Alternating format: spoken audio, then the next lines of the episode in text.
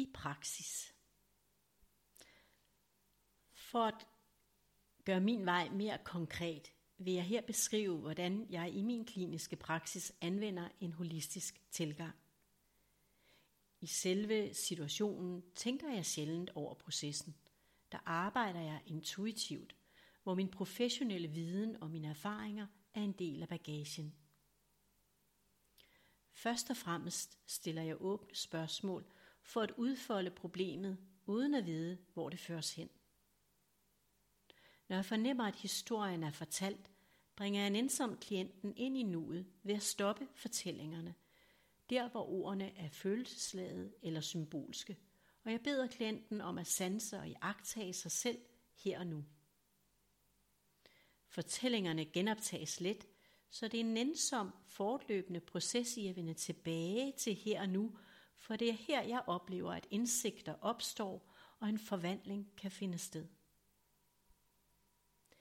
Det er både en her og nu oplevelse af, hvordan sind og krop påvirker hinanden, og en bevidstgørende samtale om, hvordan krop, sind og bevidsthed hænger sammen. Ofte laver jeg en mindfulness-øvelse, altså en opmærksomhedsøvelse, for at give kroppen ro og for at træne det, den til at lytte indad til egne sansninger og tankemønstre.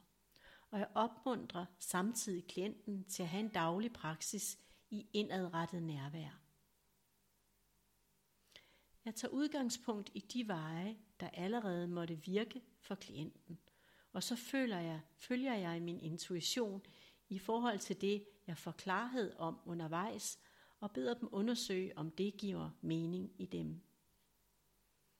Jeg anvender altid kroppens symbolsprog og symbolsk tænkning, som beskrevet i kapitel 11, da det kan løfte perspektivet fra det konkrete problem til et holistisk perspektiv. Det kan være en hurtig genvej, som en aha-oplevelse, hvis det resonerer i personen. Jeg gør den nænsomt opmærksom på deres personlige udfordringer og fremhæver det lys, jeg ser i dem, da begge dele kan hjælpe dem ud af en fastlåst selvopfattelse. Herover må jeg afsløre, at jeg ikke ved, hvad der sker, når en person oplever, at jeg healer dem. Nogle gange er det en formulering, men ofte er det et stille, lyttende nærvær, at der sker noget, som jeg ikke ved, hvad er. Det vigtigste er, at det virker for klienten. Ofte er en enkelt gang nok til, at de bliver selvkørende i længere tid. Det kan også hende, at vi er på forskellige bølgelængder i forhold til de forventninger, de måtte have til mig, for jeg løser ikke deres problemer. Jeg viser dem sammenhængen og giver dem mulighed for at opleve roen i deres værens tilstand og støtter dem i deres proces. Det er en vis forstand meget enkelt, det jeg tilbyder, og nogle gange kan det enkle være det sværeste at tage til sig, for sindet søger hele tiden forklaringer og nye mål. Det er en måde for sindet at overleve på, for det er det, det lever af. Det tror ikke på sin egen væren. Det vi dybest set er. Min vej virker næppe på alle, for vi mennesker er forskellige og befinder os forskellige steder i vores liv, også bevidsthedsmæssigt. Det er min erfaring, at der er brug for mange forskellige tilgange. Nogle gange skal der tales til fornuften, andre gange til følelserne, og nogle gange kan der kun kommunikeres via kroppen, da fastlåsheden ligger uden for ords rækkevidde. Det kan også være så enkelt at overgive sig i tillid til, at livet, ånden, intuitionen viser vejen. Vi modtager løbende viden og hjælp, uanset om vi er bevidste om det eller ej. Herunder kan der opstå det, der kaldes mirakuløs healing. Det er mit indtryk, at vi alle er omgivet af hilende energier i os og uden for os, som vi kan gøre brug af, hvis vi tror på dem og åbner os for dem. De kan formidles til andre med den rette intention under enhver form for healing og behandling. Det er særlig kraftfuldt, når behandleren alene handler intuitivt i forhold til den andens bedste, og det energien vil i den øjeblikkelige situation. Desværre er de fleste behandlinger inden for det konventionelle sundhedssystem blevet standardiseret i en tro på, at mennesket kan standardiseres og derved kontrolleres. Herved er betydningen af lægens intuitive evner desværre blevet ignoreret. En tilgang, hvor behandleren stiller sig til rådighed for et andet menneskes liv og velbefindende, uden at ville opnå et bestemt resultat, men blot understøtte processen med sin viden og sit nærvær og med en intention om at ønske et andet menneskes bedste. Det er kraftfuldt at træde til side og være fuldt til stede for et andet menneskes ved og vel, og bevare ydmygheden over for alt det, vi ikke ved af, herunder et andet menneskes skæbne.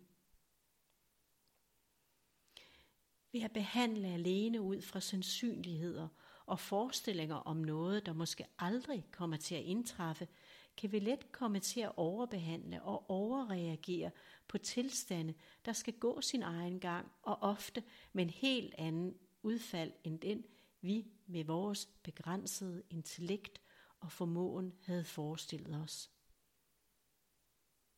Der er dybere liggende årsager til, at et menneske får en specifik lidelse, og dem finder vi måske aldrig frem til. Derfor kan vi stadig gribe ind og gøre vores bedste, når vi bliver bedt om det, og især når en tilstand er livstruende. Det sker heldigvis sjældent, og overvejende for mennesker, der i forvejen er sårbare.